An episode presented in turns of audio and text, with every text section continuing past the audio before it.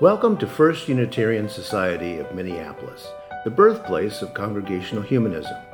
We carry on that tradition of free thought today, dedicated to promoting a free search for truth, meaning, and justice. Our web address is firstunitarian.org. I'm David Breeden, Senior Minister. Welcome.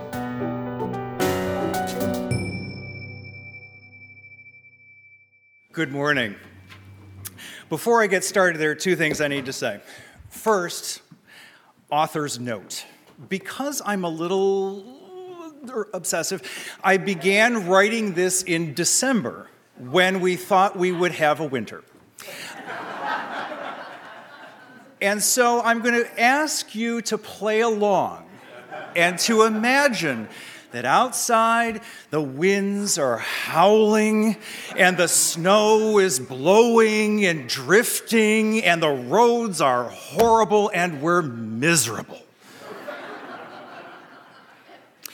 the other is there will be opportunities for audience participation. But it's pretty easy, you'll see. But if you're like me, by about this time of winter, at least in a normal year, you've probably just about reached your breaking point and are quite ready for it all to be over. And for you, I'm sorry to say, I have some bad news. Uh, to be fair, it's news that we heard earlier this week from another Phil, um, a rodent in Pennsylvania as our annual tradition demands, that Phil made an appearance a few days ago to look for his shadow. Now, this is a smart, bookish crowd, and you've probably already realized that that Phil has a pretty sweet gig. If he sees his shadow, then there are six more weeks of winter. On the other hand, if he doesn't see his shadow, spring is only six weeks away. see how that works? Shadow or no shadow, the answer really is the same either way. So that groundhog realistically faces rather little pressure. And of course, the idea that Pennsylvania has only six more weeks of winter means precious little to us here in Minnesota, where, shadow or no, we might normally start warming up sometime around June. Over the years, I have developed a well honed system for convincing myself I'll be able to survive yet another winter. To truly understand the magnificence of this system, first you need to recall that we have two different ways of marking the seasons. The one that we're most familiar with, particularly around here, is the astronomical or astrological calendar, which is tied to the cycle of the seasons, which ultimately is based on the Earth's journey around the sun. This is the familiar approach based on equinoxes and solstices. But we likely know there's also the meteorological calendar, which reflects the temperatures on the ground. The coldest three months are winter, followed by three slightly less cold months that we optimistically call spring, and so on. These do not necessarily align with the traditional equinox and solstice cycle. Under the meteorological calendar, winter begins December 1st and runs to the end of February, which this year will add another day of dubious joy to the season. I tend to approach December 1st, therefore, with some trepidation bordering on dread because it brings meteorological winter and the days are getting both colder and darker. But to be honest, my real approach to coping with December 1st tends to be just to look nervously away from the date altogether. Instead, I focus on a date some 20 days later, the winter solstice, when winter actually begins, right? According to the astronomical calendar. While the meteorologists are going on about winter, I'm able to spend those first three weeks of December in happy denial, insisting that it's fall. Winter solstice naturally is a safe date to embrace because while it's the technical beginning of winter, it comes with its own powerful and hopeful trade off. The days begin to get longer. Not warmer, unfortunately, but at least longer. And this is a very important development not to be ignored. But by December 21st, even I'm forced to admit that winter has indeed begun. It's at this point that I largely switch over opportunistically to the meteorological approach. you may think that I should feel ethically bound to ignore that cycle entirely since I did that at the beginning of December, but I don't. I have long since made peace with the fact that I pick and choose between the two systems in order to meet my own emotional needs. The next stage of my winter coping mechanism kicks in January 1st. You see, on that day, meteorologically speaking, winter's already a third over. Whereas for those poor souls lashed to the astronomical calendar, it's barely begun. And there's another critical psychological milestone achieved that day. Prior to January 1st, we speak, perhaps with tears in our eyes, of the long, far off next spring and next summer of mysterious, unknown 2024. But as of January 1st, we're now able to talk exuberantly of this spring, this summer, the ones that will happen in this magical new year of 2024. It's like we already begin to feel warm. Two weeks later, the astronomical sorts are grieving that the winter's first month has not even ended, but for those who selectively rely on the meteorological system, winter's half over. It's great. And in shorter, it gets even better. Within roughly a day or two, the average daily temperatures here in the Twin Cities begin to creep up. This is the time when, in a typical year, our temperature shoots from minus 244.2 to minus 244.19. if you're in the sun. As marginal a difference as this may seem, psychologically, we're now on the steady upward rise that will carry us joyfully into July. This is important stuff. On February 1st, another critical point is reached. Meteorological winter is two thirds over, and we're in its final month. And we now get to say spring begins next month. And having relied on the astronomical cycle to insist winter didn't begin until December 21st, we can now conveniently call on meteorology to claim that spring arrives March 1st. Aha. And not three weeks later. For particularly devious people, we can say that usually the day after February 28th is March 1st. And so the fact that we accidentally find ourselves in a leap year means that we can fudge it a bit and declare that spring really arrives February 29th, the day after February 28th. Which really means that on February 1st, we can actually say spring begins this month.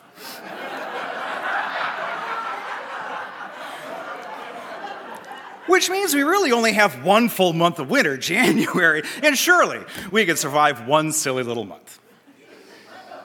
This is what going to law school will do to a person.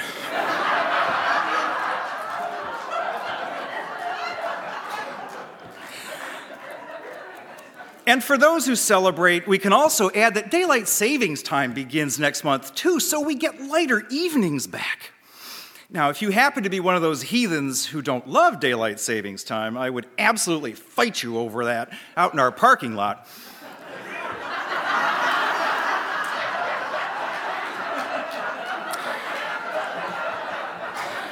But since we have no parking lot, you're safe for now. Which brings us to February 2nd, when Phil in Pennsylvania does his show with his shadow. Traditionally, the relevance of this date is that it represents roughly the halfway point of astronomical winter between the winter solstice and the spring equinox. As you may recall from our annual celebration of Lammas on the first Sunday of August, the halfway point between an equinox and a solstice is often referred to as a cross quarter day. Lammas is one example, but others come down to us in our modern era as Halloween, May Day, and of course, Groundhog's Day. This is most certainly not the first era in history when this particular cross quarter day has been recognized one way or another. For example, in parts of ancient Europe, this point in the calendar was commemorated as Imbolc, sometimes spelled with a G at the end instead of a C, and the word is subject to a variety of pronunciations. For ease of conversation, I'm going to stick with the pronunciation that appears to align with the most common spelling. Bearing in mind that the ancient communities from which we inherit some of these special days were overwhelmingly agricultural, it will likely be no surprise to learn that Imbolc was also seen through the lens of agricultural and pastoral experiences. Both frameworks, one based on plants, the other on animals, ultimately wind up producing basically the same type of concept. Now, what I'm about to relate is utterly and irredeemably alien to our typical experience of February in Minnesota, and I urge you to suspend your sense of disbelief. But in parts of Europe, this time of year may merely be chilly and wet, not frozen solid. There, it is not inconceivable to imagine that the planting season is reasonably close. Whereas here, we are more likely to behold barren fields frozen with snow. But our, be- our best hope lies in seeing the first reappearance of flower pots at Target.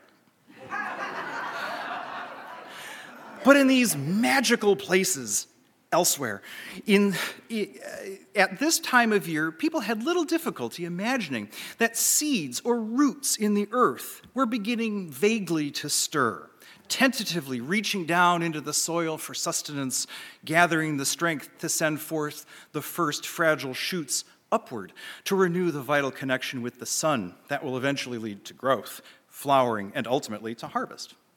Similarly, this is the time of year in such climes when those who tended animals, animals who often gave birth in the spring, observed that their livestock had reached the point in the gestation process where the young in the womb would begin to stir as they prepare for birth. Imbolc then came to be seen as a bit of a magical moment when things unseen, buried roots, fetuses in gestation, even groundhogs in their subterranean lairs, begin to move with the prospect of emergent life to come. It is a time when even a shadow can be taken as a prophecy, since it's a time of promise, hope, and anticipation of things to come. In her book, Celestially Auspicious Occasions, right, author Donna Henes evokes the magic of this period in our calendar when she writes The days are perceptibly longer now. There is the faintest breath of a whisper of the coming of spring in the air. There begin to be signs of the first tiny buds, like goosebumps on bare skin, beginning to form on naked branches. Snowdrops appear, pushing their fragile blooms up through the still frosty soil. Hibernating animals begin a restless stir in their underground nests. They toss and turn and awaken enough to devour a midnight meal then turn over and tuck back in again for the duration. It isn't spring yet, but there is the palpable promise, the eager anticipation of the resurgence of life that comes each spring. Now, marking Imbolc is not merely some ancient forgotten ritual. Some of you may have noticed in the Star Tribune last week a photo taken at a celebration at the Dubliner pub, excuse me, in St. Paul of an Irish festival known as St. Bridget's Day. As the National Museum of Ireland explains, with its origins in the Celtic fertility festival of Imbolc, meaning giving birth, St. Bridget's Day on February 1st signals the beginning of spring and an end to the darkness of winter, ushering in a new season of hope and growth on the land and the birth of animals on the farm and in the wild. The ancient goddess Bridget was associated with the main deities of pre Christian Gaelic Ireland as a fertility goddess, she had links to other spring deities across Europe associated with rebirth of nature. The Christian church adopted the ancient Celtic feast days that were linked to nature and amalgamated them into the Christian calendar. But as the museum notes, Bridget the Saint, along with other, other patron saints of Ireland, was never officially made a saint by any pope. I should note here that the museum adds parenthetically, and without even a remote hint of bitterness, that in 1999, Pope John Paul II declared another Bridget, St. Bridget of Sweden, a patron saint of Europe. So St. Bridget's Day is not, it seems, technically a church holiday. Nonetheless, Imbolc was indeed pressed into service to the new religion in a more formal way and renamed Candlemas. An entry adapted from the Encyclopedia, Encyclopedia Britannica reports that Candlemas is a Christian festival on February 2nd, commemorating the occasion when the Virgin Mary, in obedience to Jewish law, went to the temple in Jerusalem, both to be purified 40 days after the birth of her son Jesus and to present him to God as her firstborn. The earliest reference to the festival is from Jerusalem, where the, where the late 4th century pilgrim Etheria attended its celebration on February 14th, 40 days after Epiphany, which was then celebrated as Jesus' birthday. It soon spread to other eastern cities, and in 542 of the Common Era, Emperor Justinian I decreed that its date should be moved back to February 2nd, 40 days after Christmas.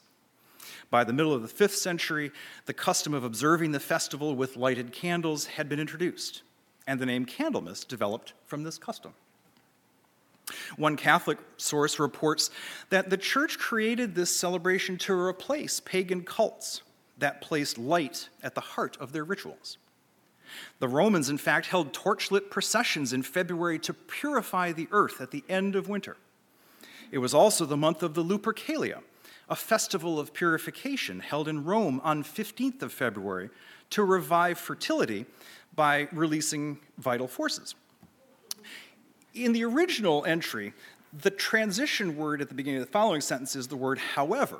I invite you to replace that in your mind with the word predictably. However, over time, the Lupercalia became conducive to scandalous excess. and the Christian community looked upon these practices with a disapproving eye. In the year 494, Pope Gelasius I decided to ban this festival, replacing it with Candlemas processions and the blessing of candles in churches. Now, to me, a fertility festival given to scandalous success sounds a bit more entertaining than blessing candles. but this may be a matter of personal taste. Nonetheless, blessed or not, candles themselves carry their own meaning for many of us. As the blog Candle Delirium explains, I don't make this up. In a quite unique way, candles radiate messages of romance, passion, security, warmth, hope, spirituality, mystery, to name just a few. Candles are indeed a burning example that the whole is more than the sum of its parts, be they just a little wax and a wick as they are. Deeply rooted in almost every religious and spiritual practice, creed, and nationality, there is something peculiar and symbolic in a solitary flame and the aura of light surrounding it. It communicates with our souls.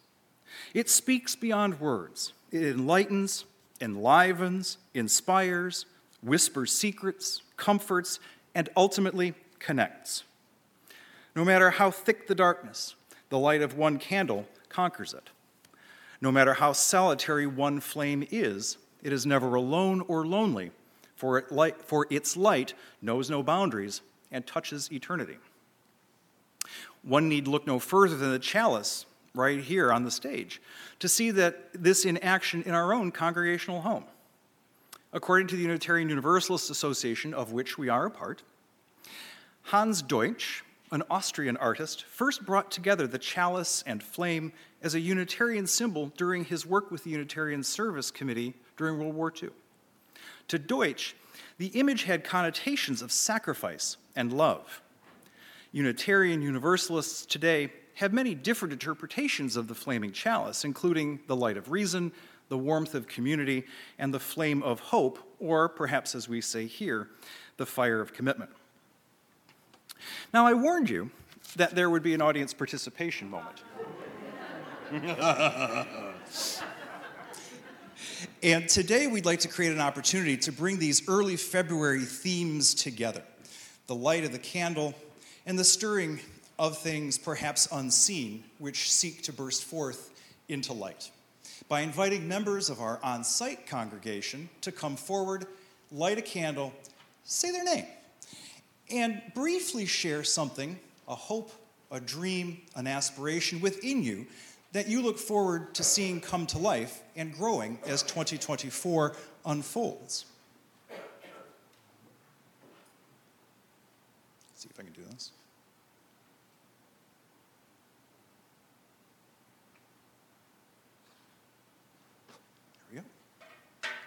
For those joining us online, we invite you to share your hope, your dream, or your aspiration briefly in the chat. And we'll read it aloud, and a candle will be lit here in order to honor that. I just start us out in reading her poem. Lisa said some of us have nerves. And so, right, and so the, the hope that I have, some of you know this, I think, that I have been asked to do a, or invited to do a session this summer at Unistar. So don't think I don't have nerves about that. But I'm going to light this in hopes that it is not a catastrophe. There we go. Whew. As if the flame had gone out. That would have been a really bad omen. Woo. And so, I mean, we have a full house. I don't know if you have seen this, and the folks on, online may not be able to see this. I have not seen this room this full in, I don't know, years, a couple of years. I don't even know. Fantastic. But I'm really hoping that there are some folks out here in the audience who might be willing to come forward and share something. Come on up, Martha, and share. And Nick, good to see you. Um, what is something on your mind or in your heart? A hope, a dream, or an aspiration that you have for 2024? I'm Martha Hardesty, and my hope is that we all come together as a congregation to deal with the shocking news that we all received on Friday morning, and that we show the strengths that we have built together with these folks who have guided us for these last many years, and work our way to a shocking but probably pretty good future. There you go. All right. Thanks, brother. Just grab a candle and then light it off for this one. Good morning. Polly Peterson, I hope for new civility in our country. Thank you. Yes. Grab a candle and go ahead and light it, Nick. Good morning. My name is Nick Rouse, and I have aspirations and hope for my new grandbabies, Eowyn and Eider, who are now in Lansing, Michigan, and we are becoming part of their immediate family. So that's my aspirations for their future. Fantastic. Thank you. I'm Sheila Calendar, and not just uh, 2024, but beyond, that my grandchildren and their grandchildren have a world that's clean, the skies are clear, and there's a lot of green. Thank you. Good morning. Good morning. Anita Martinez, this is a little more practical, and I'm hoping that the work that I've been doing with Richard Dale and Jean Manden and Doug Rody, that we'll be able to have an online bookstore and open every Sunday pretty soon. Fantastic. Thank you. I hadn't heard about that. That's good. Good morning, Al. Alan Steinhauer. Uh, obviously, I wish for some of the common things that we want, and that's a better world. But I, with gratitude, I, I am thankful for 38 years of sobriety.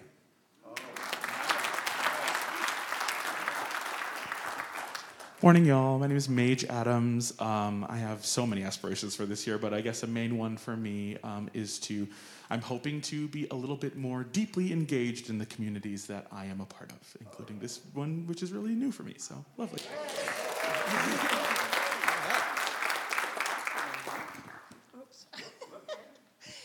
Um, hello, I'm Wendy Amberg, and my hope is for improved health throughout our family. As you can see, I just No injuries. No injuries. Hi, Teresa Zingery. My hope is that our new animal action team will get going and be strong and help educate people towards more compassion to all animals in the world. Thank you.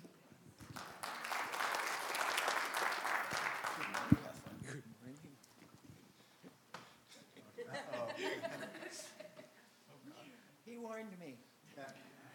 And I figured if he warned me, I would come up here. My name is Kathleen Quinn, and everybody ahead of me has already said the big aspirations, and I agree with those. But my own personal one is to stay off the cigarettes, get my knee replaced, and have my gardens resume this year. Fantastic. Light at least one candle. Right? Good morning, Larry. Thank you, Phil. My name is Larry Gottschalk. um, my obsession right now is that my very good friend Stan does an emotional and spiritual recovery from the loss of his wife last Thursday, uh, and that Jerry his memory lives on. Thank you. My name is Pat Gottschalk, his wife, and I have a personal one, and that is Larry's having heart surgery on February 14th, and so I wish for a successful outcome. Yes, absolutely. Good morning. I'm Maureen Hunt, and I'm a teacher. And I, my hope, my aspiration is to that that uh, unions get stronger right now, and we actually start to have a shift and consider public education a public good, not the bad guys, teachers. We are, we are there to help grow the future. Good morning, uh, Rick Gravrock, and I, I wish that we uh, do a lot better job of listening to the youth because they want to have a livable future. And I certainly support them. In particular, I've been working with a group called the uh, Sunrise Movement. There's a local hub here and around the country, and their two big deals are a good paying job for everybody, and the other one is some form of the Green New Deal. Thank you.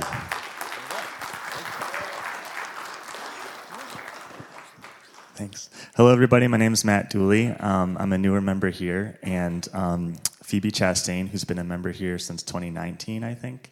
Um, we are getting married here on February 24th by Rev Kelly. And so we're just really excited to continue to get to know this community and celebrate in this beautiful space and hopefully be around here for a long, long time. Okay, we have a couple from online. Uh, Joe Haberman says that she hopes that our democracy survives and deepens. Yes. And uh, Molly says, uh, My hope is that I move forward with my dreams, that reality doesn't only ground me, but fuels my head with new dreams.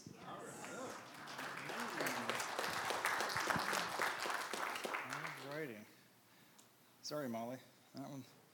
There, there we go. It worked, Molly. You're good. Uh, all right. And so I will now light this final candle in honor of those hopes and dreams and aspirations that weren't quite ready to be spoken aloud today in hopes that their time too will come.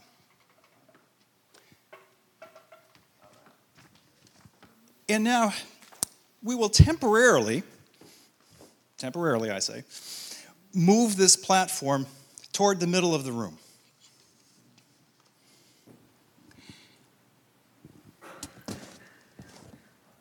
And I invite you to feel these hopes, these dreams, and these aspirations taking their place among us here in this space. For a second time this morning, let's just take a moment of silence. Close your eyes if you wish. And let these candles represent all the serious hopes that we bring to this special place. And let the faint light and warmth of these candles, like the slow growing power of the winter sun, draw you into a process of growth, emergence, and ultimately abundance. In his 1923 poem, Dreams, Langston Hughes wrote, Hold fast to dreams, for when dreams go like a barren field frozen with snow, excuse me, life is a barren field frozen with snow, excuse me. And as the poem, poet Becky Hemsley, whom we heard from earlier, exhorts, so find yourself a candle and allow its tiny spark to ignite you back into life and put the fire back in your heart. This Groundhog's Day, Imbolc, St. Bridget's Day, and Candlemas, so may it be.